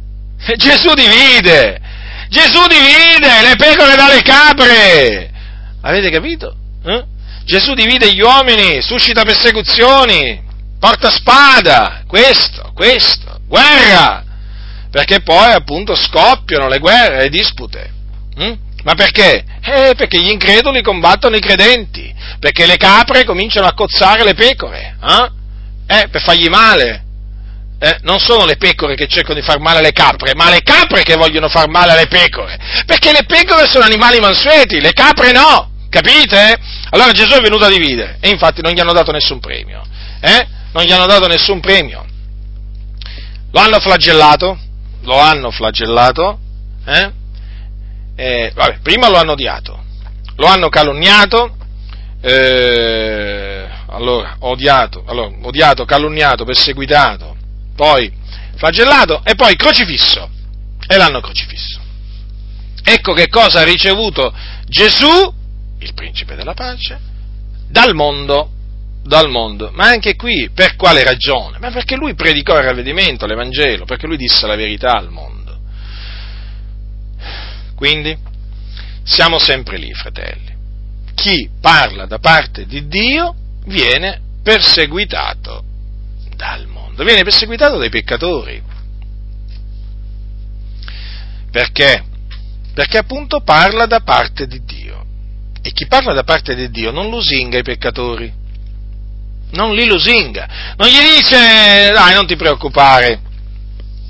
Non ti preoccupare, Dio ti ha già perdonato, stai tranquillo tu basta che prendi consapevolezza che Gesù ti ha perdonato, tutto a posto, dai, non devi rinunciare a niente eh, della tua vecchia vita, eh? Ecco, cioè, ma che, che, messaggio è questo qua? Ma fatemi capire, ma questo può essere mai un messaggio che scatena la persecuzione dei peccatori? Tu vai a dire ai peccatori Gesù ti ama, quelli ti ridono, quelli ti sorridono e dicono grazie. Prova ad andargli a dire ravvedetevi, convertitevi, credete nell'Evangelo, altrimenti andrete all'inferno. Poi, poi fatemi sapere qual è la loro reazione. Allora, fratelli del Signore, noi abbiamo la piena consapevolezza di quello che aspetta coloro che eh, portano questo messaggio. Ravvedetevi e credete nel Signore Gesù Cristo. D'altronde abbiamo, l'abbiamo sperimentata finora la persecuzione, il vituperio da parte del mondo e di quella, naturalmente anche da parte di quella, di quella parte della Chiesa che si è alleata col mondo. Che faremo dunque, fratelli del Signore? Cambieremo messaggio? Cambieremo predicazione per non essere più perseguitati dal mondo? Eh? Dicendo, ma siamo stanchi di essere perseguitati dal mondo, non vogliamo più essere vituperati, vogliamo anche noi essere riconosciuti, premiati dal mondo, ben voluti. Eh? Che faremo? Cambieremo la predicazione per essere amati dal mondo? Così non sia. Così non sia! E la cosa triste è che invece tanti hanno cambiato la predicazione. Hanno cambiato la predicazione per non essere più perseguitati dal mondo e quindi avevano iniziato bene e sono finiti male. Prima dicevano ravvedetevi, convertitevi, credete nel Signore Gesù, altrimenti andrete all'inferno. Poi hanno cominciato a dire Gesù ti ama, ti accoglie così come sei, non ti preoccupare che l'inferno non ha delle vere fiamme. E altre, e altre cose, eh? E altre cose. Hanno cambiato messaggio hanno cominciato a dire non siamo qui per farvi cambiare religione, non siamo qui per farvi cambiare religione. Chiaro che è sempre il Signore che fa cambiare religione, però guardate che questa frase a noi non ce la sentirete dire. Perché? Semplice. Perché qualunque sia la religione del peccatore, è una religione sbagliata. non ha la religione che, di cui parla la Sacra Scrittura. Come? La Scrittura parla di una religione? Sì, parla di una religione, che è questa. La religione pura e immacolata dinanzi a Dio e Padre è questa, visitare gli orfani e le vedove nelle loro afflizioni e conservarsi puri dal mondo. Ora fatemi capire, ma i peccatori si conservano puri dal mondo? No, perché altrimenti non sarebbero peccatori. Quindi tra questi peccatori ci potete mettere, diciamo, giudei, greci e così via. Allora? Non importa quale sia la loro religione, dei peccatori. Noi vogliamo che cambino religione, sì, e che abbraccino la religione pura e immacolata dinanzi a Dio e Padre. Già, questa religione, eh? Questa religione. Quindi è anche sbagliato andare a dire, non siamo qui per farvi cambiare religione. Ma che messaggio è? Ma che messaggio è? È una vergogna. E questo è l'evangelismo moderno, chiamato, no? L'evangelismo moderno. E dunque questi hanno cambiato la predicazione. Poi ho notato anche un'altra cosa. Si sente sempre meno parlare del sangue di Gesù Cristo. Si sente sempre meno parlare del carattere espiatorio della sua morte. Si sente meno parlare della crocifissione di Gesù Cristo. Come mai? La, stessa, la ragione è sempre la stessa per non turbare i peccatori, per non, per non urtare i peccatori, per non farli arrabbiare. Ve lo spiego in questa maniera, perché questi sono furbi. Invece di dirgli Gesù Cristo è morto sulla croce per i nostri peccati, ha versato il suo sangue, ha sparso il suo sangue per la remissione dei nostri peccati. Sapete come, sono, come sono fatti questi? Cioè, sapete come hanno cambiato la predicazione? In questa maniera. Gesù ha dato la sua vita per noi. Ora, attenzione, è giusto, attenzione, eh, non fraintendetemi, è giusto dire che Gesù ha dato la sua vita per noi, è biblico, non sto dicendo che, che non è biblico, ma il problema, il problema è che questi sono furbi, preferiscono dire questo ed evitare di dire Gesù Cristo è stato crocifisso, è morto sulla croce per i nostri peccati. Poi non gli sentirete mai dire, mm, pressoché mai dire, che i giudei, gli ebrei hanno, croci, hanno ucciso il Signore nostro Gesù Cristo. Que- eh sì, perché se è stato crocifisso qualcuno l'ha crocifisso. Eh? Chi l'ha crocifisso? Eh? Ah, questo poi non glielo sentirete dire, perché qui, ah, se, se, oggi, se, oggi, ti sentono dire che, che, che, che Gesù fu ucciso eh, da, da, dagli ebrei, dai giudei, qui scoppia veramente la, la, rivolta subito, la comunità ebraica se ti sente parlare pubblicamente in questa maniera, subito si indigna, comincia a gridare all'antisemitismo e siccome c'è in atto il dialogo interreligioso con gli ebrei, queste chiese preferiscono non dirlo preferiscono non dirlo. Sapete cosa si sono inventati a proposito? Si sono inventati questo sofisma. Ecco fa, Gesù è stato crocifisso da ognuno di noi. Ma non mi risulta questo, da ognuno di noi. Ma cosa dite? Ma cosa vi siete inventati, vipere? Gesù è stato crocifisso da ognuno di noi. Allora, affinché lo sappiate, io credo che voi già lo sappiate, però se qualcuno non lo sa, glielo faccio, glielo faccio sapere, volentieri. Eh? L'Apostolo Pietro, che era un ebreo di nascita, eh, ma naturalmente un discepolo di Cristo, disse a Gerusalemme, agli, ai giudei, disse queste parole. Ascoltate, capitolo 2 degli Atti, uomini israeliti, udite, queste parole, Gesù il Nazareno, uomo che Dio ha accreditato fra voi mediante opere potenti e prodigi e segni che Dio fece per mezzo di lui, fra voi, come voi stessi ben sapete, quest'uomo, allorché vi fu dato nelle mani per il determinato consiglio e per la presenza di Dio, voi, per mandi iniqui, inchiodandolo sulla croce, lo uccideste. Voi, voi, voi, a chi lo disse? A chi lo disse? Agli israeliti. Quindi agli ebrei, ai giudei. Voi per mandiniqui? Sì, perché appunto eh, in concorso ci furono anche i gentili. Infatti è scritto così, in questa città contro il tuo santo servitore Gesù, che tu hai unto, si sono raunati Erode e Ponzio Pilato, insieme coi gentili e con tutto il popolo di Israele, per fare tutte le cose che la tua mano e il tuo consiglio avevano innanzi determinato che avvenissero. Quindi, e chiaramente, alla morte del Signore Gesù hanno concorso sia gli ebrei che i gentili. Gli ebrei lo fecero arrestare, lo, lo, lo, fecero arrestare, lo condannarono a morte, lo condannarono a morte, lo diedero in mano di Ponzio Pilato, il governatore della Giudea, il quale sentenziò che egli doveva essere prima flagellato e poi crocifisso. Chiaramente Pilato era un gentile, poi i soldati, chiaramente i soldati del governatore lo flagellarono e poi eh, appunto fu, eh, lo, lo, crocifissero. Però la Bibbia dice che, come dice, eh, sono stati i giudei a uccidere il Signore Gesù. E allora, infatti vi ricordate cosa dissero? Eh? Crocifiggilo, crocifiggilo! Furono appunto gli ebrei a dire questo, a, a gridare questo a Ponzio Pilato. Dice così eh, l'apostolo, l'apostolo, Paolo, dice così, eh, allora dice così ai Tessalonicesi, allora, in quanto anche, anche, voi avete sofferto dai vostri connazionali le stesse cose che quelle chiese hanno sofferto dai giudei, i quali hanno ucciso e il Signore Gesù e i profeti, hanno cacciato noi e non piacciono a Dio e sono avverse a tutti, uomini, a tutti gli uomini, divietandoci di parlare ai gentili perché siano salvati. Quindi vedete, qui Paolo dice che i giudei hanno ucciso, eh, hanno ucciso il Signore Gesù. Allora avete capito qua che cosa sta succedendo? Eh?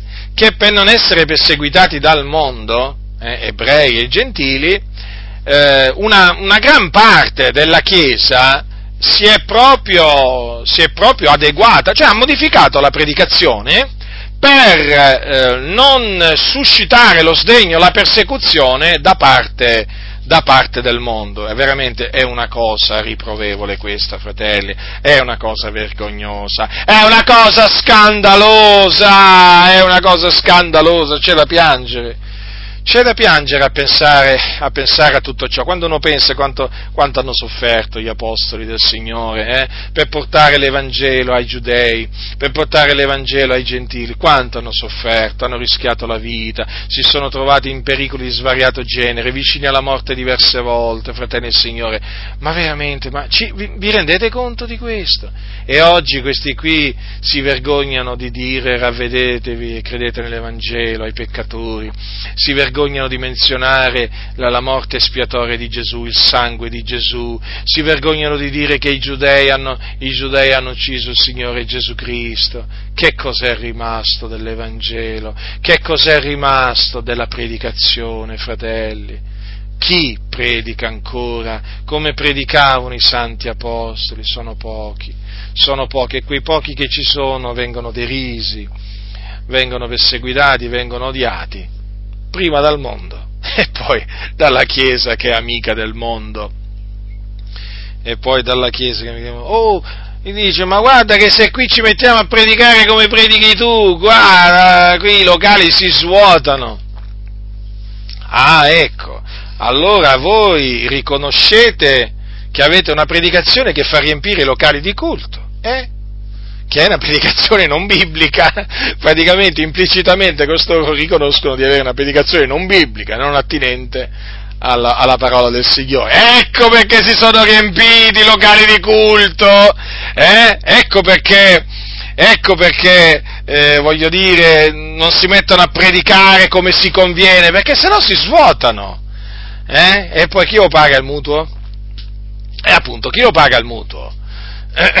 chi lo paga il mutuo? Perché questi fanno i mutui, eh? che vergogna, oppure oh, i mutui fanno. I mutui glieli mettono sulle spalle dei credenti. Oh, che gente spietata, che gente insensata, che gente insensata. Ma poi peraltro, viviamo peraltro in un periodo di crisi sociale. Ne parlano tutti di questa crisi sociale. La povertà si sta diffondendo sempre di più in questa nazione. Sempre più gente perde lavoro, va in cassa integrazione. Insomma, Ma stanno succedendo delle cose che erano da tanti anni che non stanno succedendo. Oh, queste denominazioni massonizzate oh, ancora insistono con i locali di culto.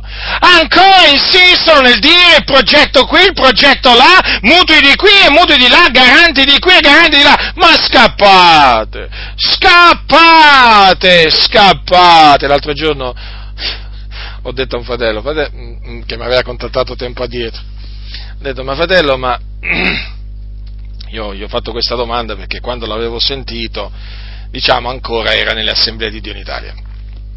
Allora, frequentava ancora le assemblee di Dio in Italia. Allora gli ho detto, ma fratello, ma eh, sei uscito? E lui mi risponde così, no, non sono uscito, sono scappato!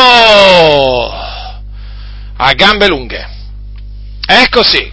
Così bisogna fare. Scappare. Scappare! Ma perché questi veramente pensano, pensano veramente ai locali di culto? Sono più importanti i locali di culto delle anime. Guardate, vi dirò qualche cosa che sembrerà incredibile a qualcuno, eh?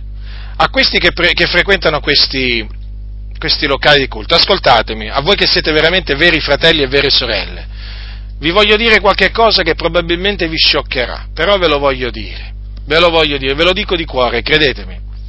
Guardate, agli occhi di queste denominazioni, voi, dico voi, valete meno della sedia su cui vi sedete. Avete capito cosa valete agli occhi di costoro? Praticamente non valete niente. Niente. Dal punto di vista spirituale non valete niente perché o andate in cielo o andate all'inferno, a questi non gli interessa niente. Quello che gli interessa è che voi andiate nella quella che loro chiamano la casa di Dio o la casa del tesoro, a portare le decime. Decime, decime, decime, proclamatori di decime questi sono. E pure ne parlano pure in maniera dettagliata, eh? Non valete niente, fratelli voi non valete niente per costoro, per il Signore invece valete tanto. Sì, siete come la pupilla dei suoi occhi, noi siamo preziosi agli occhi del Signore, ma per questa gente non valete niente, credetemi, credetemi, e un giorno lo capirete, se ancora non l'avete capito, vedrete che un giorno lo capirete. Sono fiducioso nel Signore che lo capirete, quanto valete agli occhi di questi scellerati, perché appunto di scellerati si tratta. Ma se no, come si spiega il fatto che stanno continuamente a chiedere soldi, a pressare, a pressare, a pressare, a inventarsi sempre qualche progetto, qualche cosa? Eh? E poi ci sono magari anime che, della comunità che vanno alla Caritas, eh? o vanno a prendere il pacco alimentare alla parrocchia. Eh?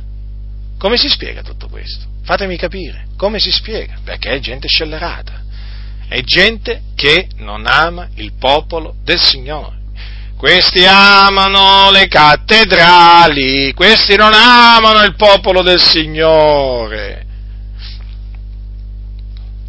Mi fanno indignare quando questi, questi, questi predicatori quando dicono ah ma noi amiamo le persone, siamo mica come te che le odia. Ah, io le odio. Voi le amate, vero? E infatti, lo stiamo vedendo quanto le amate le anime. Lo stiamo vedendo da, da tante cose siete veramente a continuamente a lusingare le persone che stanno andando all'inferno. Hm? Lusingate i fornicatori, gli omosessuali. Non mettete mai in guardia né i fornicatori né gli omosessuali. Poi, men che meno quelli che vogliono passare, i divorziati che vogliono passare seconde nozze. Voi siete pieni di amore fraterno. Ma quanto amore fraterno ci avete! Ma quanto amore fraterno ci avete voi per queste anime! Infatti le state proprio scortando, accompagnando all'inferno nel vostro grande amore per queste anime. Ma quanto amore che ci avete! Voi l'unica cosa che amate di queste anime hm, sono i soldi. Perché voi siete dei servi di Mammona, voi non servite Cristo, servi di Mammona siete. Ecco perché, fratelli nel Signore, a voi che amate e temete il Signore, vi dico, andatevene via da questi servi di mammone, da queste spelonche di ladroni. Spelonche di ladroni sono diventate questi locali di culto. Sì, sì, proprio, proprio, proprio ci sono ladroni, bugiardi, omosessuali, fornicatori, c'è un po' di tutto, eh? C'è un po' di tutto, adulteri, eh? ogni tanto qualche pedofilo, eh? Ecco di che cosa sono pieni questi locali. D'altronde peccato per questi non esiste più. Non esiste più perché sentite predicare contro il peccato. Eh? Il peccato è sparito. E infatti è sparito pure il ravvedimento. È sparito l'inferno. L'inferno! Ma quando mai? Ma quando mai? Perché esiste un luogo che si chiama inferno? Beh, a sentire questi predicatori pare che non esista più.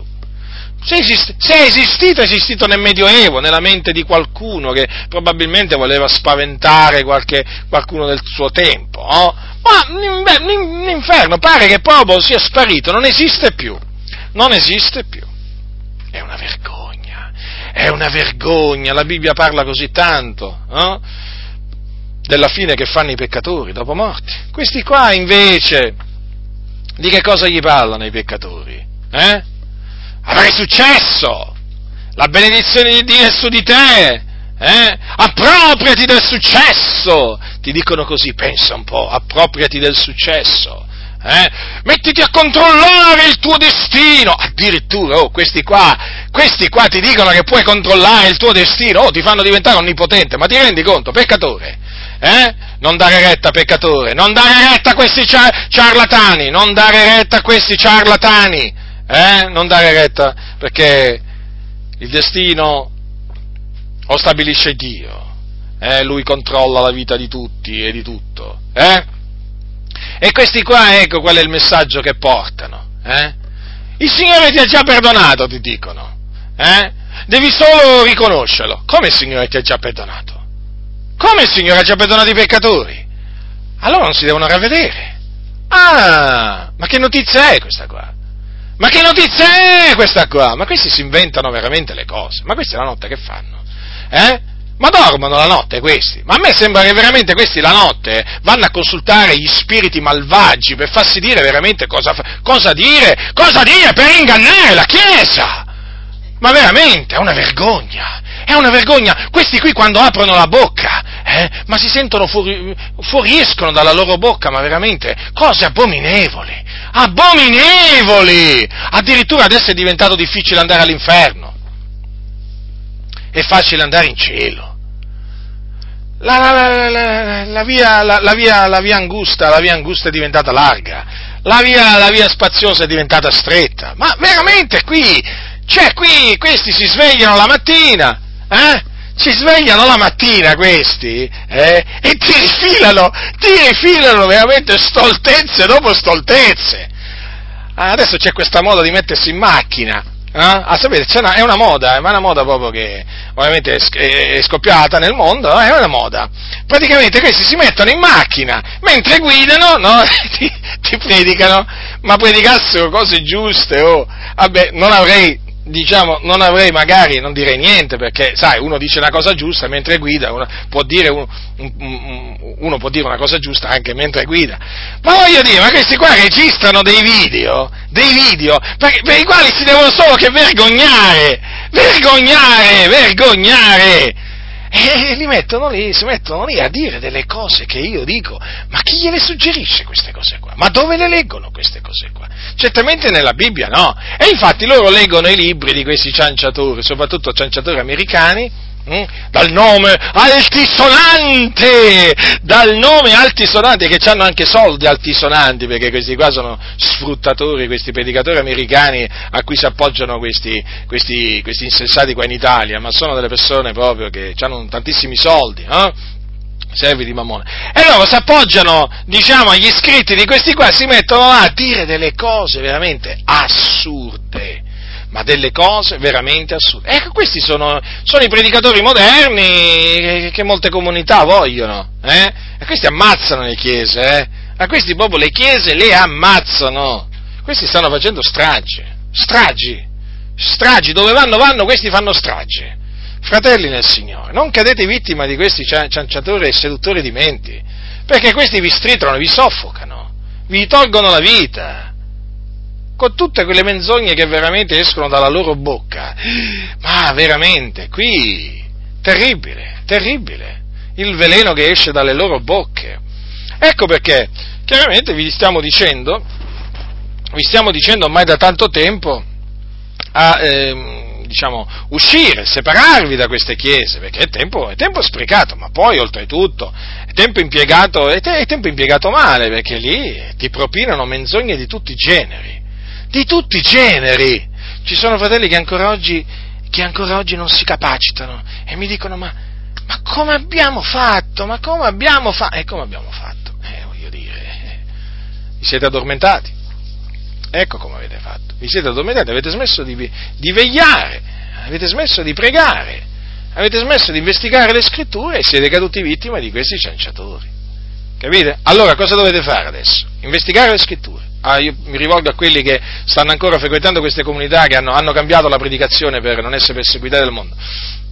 Allora, do, cosa dovete fare? Dovete mettervi a investigare le scritture, a pregare e a vigilare. Vedrete che nell'arco di poco tempo, come il Signore vi guiderà, vedrete che sentirete una, una forza, ma una forza da parte di Dio notevole, che vi scaraventerà proprio fuori da queste denominazioni ma perché questi non predicano, capite? Questi non predicano come predicavano gli apostoli, perché non vogliono essere perseguitati a motivo di Cristo, non vogliono essere perseguitati dal mondo. Quando tu senti parlare questi ai peccatori, ma sembra che stiano parlando a degli amici, a dei fratelli, eh?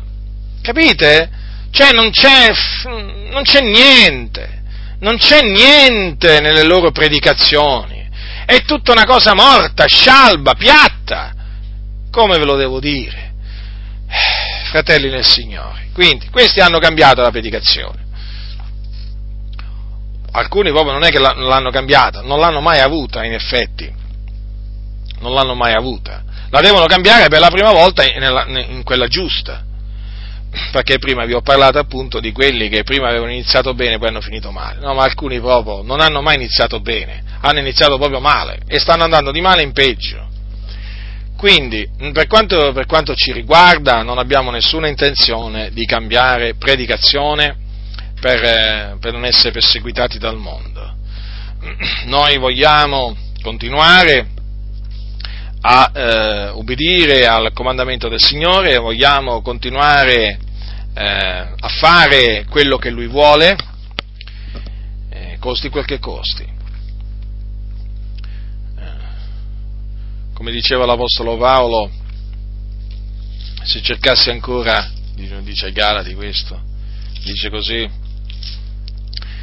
dice così l'Apostolo Paolo, se cercassi ancora di piacere agli uomini non sarei servitore di Cristo. Ecco, vedete, un servitore di Cristo si caratterizza da questo, che vuole piacere al Signore. Vuole piacere al Signore anziché agli uomini. Invece, servitore di Mammona vuole piacere agli uomini anziché al Signore. Ricordatevelo sempre questo. Allora Paolo si è definito servitore di Cristo. Lo leggete qua, eh? Paolo si è dichiarato servitore di Cristo e lo era. E lo ha dimostrato. Lo ha dimostrato in svariate maniere. E una di queste maniere in cui l'ha dimostrato è predicando ai peccatori questo messaggio. Ravvedetevi e credete nel Signore Gesù Cristo. E questo è il messaggio che Dio mi ha chiamato a predicare e che io ho predicato fino a questo momento e continuerò a predicare, privatamente, pubblicamente, a pochi, a tanti, non importa, piccoli e grandi, ricchi e poveri, savi, ignoranti, ebrei, gentili, eh? Non curante di quello che avranno da dire i peccatori, non curante di quello che potranno dire eh, questi cosiddetti evangelici amici, amici dei peccatori. Non mi interessa proprio niente, a me interessa quello che pensa Dio di me. Proprio di quello che pensano questi non mi interessa proprio niente, ma proprio niente, come non mi interessa quello che dice il mondo di me ho avuto sempre in cuore questo, piacere al Signore. Anche io ho i miei difetti, come diceva Giacomo, falliamo tutti in molte cose, però il Signore eh, conosce il mio cuore e il Signore sa che eh, mi comporto onestamente verso di Lui. Nel suo cospetto e nel cospetto degli uomini, perché voglio avere una coscienza pura nel cospetto di Dio e nel cospetto degli uomini. E non, eh, non mi sono tratto indietro fino adesso dall'annunziare ai peccatori questo messaggio e non, voglio, non ho nessuna intenzione di tirarmi indietro, ma con ancora maggiore forza, secondo che il Signore mi darà, voglio continuare a dire ai peccatori ravvedetevi e credete nel Signore Gesù Cristo, altrimenti morirete nei vostri peccati e andrete nelle fiamme dell'inferno in attesa del giudizio e poi in attesa di essere poi scaraventati anima e corpo nello stagno ardente di fuoco e di zolfo. Questo è il messaggio, non ho un altro messaggio da portare ai peccatori, non ce, non ce ne ho un altro, perché non ce n'è un altro.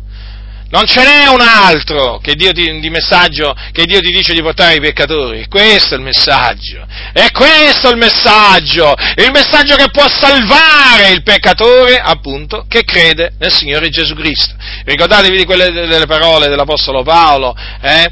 Poten- L'Evangelo è potenza di Dio per la salvezza di ognuno che crede. Di ognuno che crede. Questo. Questo bisogna predicare, senza vergognarsi, alzare la voce, a guisa di tromba guisa di tromba in mezzo a questa generazione storta e perversa che ha pervertito le diritte vie del Signore, in mezzo veramente a questo mondo di tenebre nel quale noi risplendiamo come dei luminari tenendo alta la parola della vita. Questo è il messaggio da portare e non va modificato e guai, guai a coloro che cambieranno questo messaggio e che lo cambiano per piacere agli uomini, guai a loro, fratelli nel Signore, fratelli nel Signore, ricordatevi, il mondo deve ascoltare questo messaggio, questo è il messaggio che l'Iddio vivente e vero ha ordinato che si predichi al mondo di tenebre. Ravvedetevi e credete nel Signore Gesù Cristo. Ravvedetevi, gli dovete dire, non gli dovete dire ravvediamoci.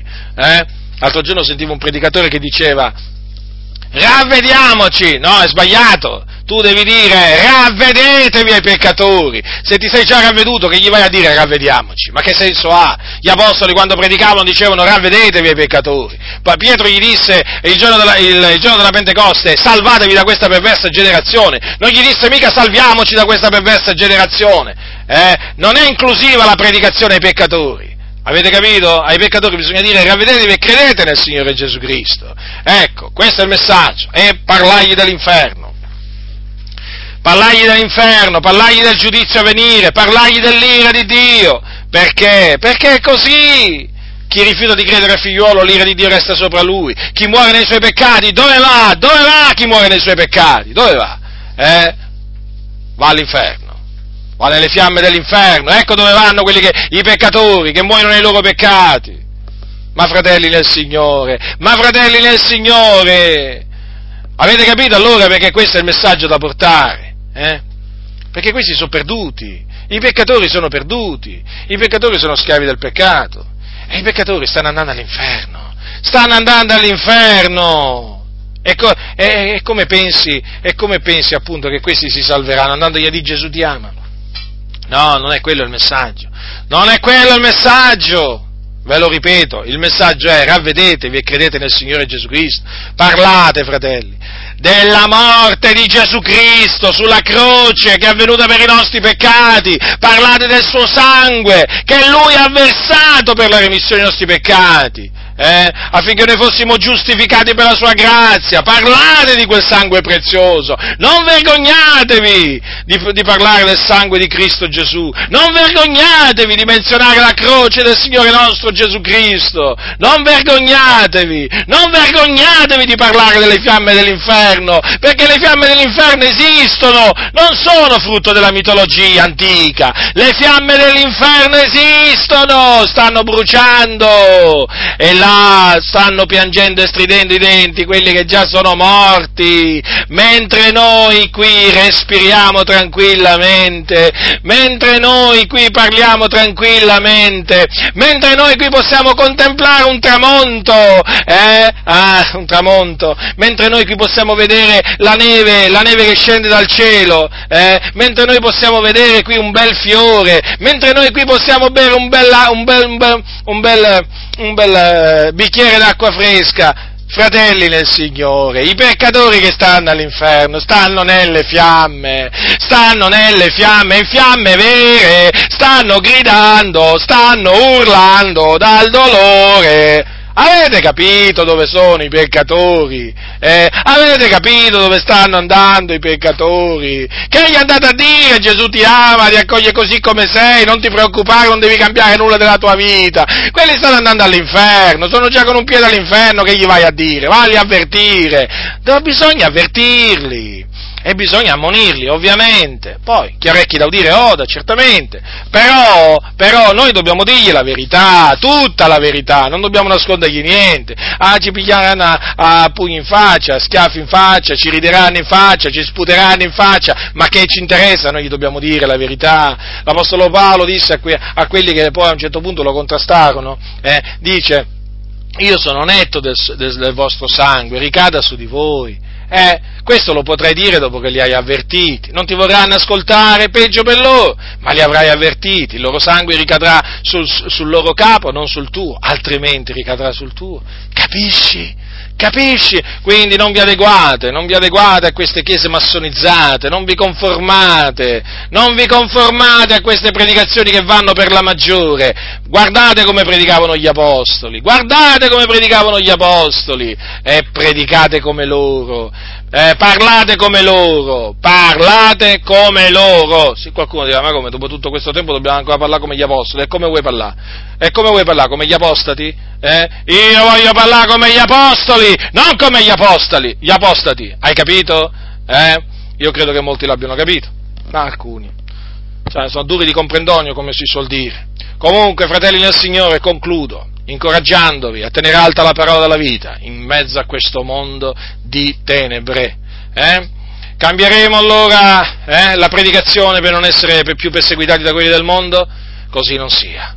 Così non sia! Noi continueremo a predicare a tutte le genti il ravvedimento, la remissione dei peccati mediante il nome di Gesù Cristo continueremo a dire che in nessun altro è la salvezza, perché non v'è sotto il cielo alcun altro nome che sia stato dato agli uomini per il quale noi abbiamo ad essere salvati. E chi rifiuta di credere nel Signore Gesù Cristo, eh, musulmano, buddista, induista, non importa chi, andrà all'inferno, cattolico romano, non importa, protestante, non importa, andrà all'inferno, andrà all'inferno fratelli nel Signore, tenete alta, tenete alta la parola della vita in, questa, in, questo momento così difficile per la Chiesa, non solamente per il mondo, perché è chiaro, il mondo sta andando di mano in peggio, ma qui anche la Chiesa sta andando di mano in peggio, d'altronde deve venire l'apostasia, tenete alta la parola della vita, eh? la parola della vita, quindi la parola di Dio, conformatevi, conformatevi a, mm, alle parole degli Apostoli, è fondamentale, fratelli è fondamentale. Vi diranno che siete retrogradi, antiquati, ma... ma che importa? Ma che importa? Che importa? Comunque sappiate che i retrogradi e gli antiquati stanno sempre di più aumentando, eh? I pazzi stanno sempre più aumentando, ma siamo contenti, eh? Stiamo contenti che stanno aumentando i pazzi, ma quanto siamo contenti! E invece stanno diminuendo i savi i savi, gli intelligenti, quelli che si credono savi intelligenti, no? con tutti i loro titoli accademici, con tutte le loro lauree, sta gente ignorante insensata che non sa discernere la destra dalla sinistra, la luce dalle tenebre, eh? ma io voglio stare con i pazzi, io voglio stare con gli antiquati, con gli retrogradi, eh? perché sono nella verità, non voglio stare con questi, con questi massoni, eh? con questi massoni, eh? Che ti dicono quante lauree c'hai tu? quante lauree c'ho io? Eh? Io non ho nessuna laurea. Io non ho nessuna laurea. E quando anche le avessi, eh, le avessi avute, eh, non, non lo sbandiererei, non lo sbandiererei. Comunque, io ringrazio Dio che sono quello che sono per la grazia di Dio. eh, non ho lauree, forse a qualcuno dispiacerà sentire dire che non ho lauree, ma questa è la verità. Ma ho ricevuto, ho ricevuto da Dio, dall'Iddio vivente e vero, un ministero e eh, mi studio di adempierlo. Eh? Con la grazia che Lui mi dà ho ricevuto la capacità che viene da Dio. E per questo lo lodo, lo ringrazio e in questo mi glorio, perché io mi glorio nel Signore. La grazia del Signore nostro Gesù Cristo sia con tutti coloro che lo amano con purità incorrotta.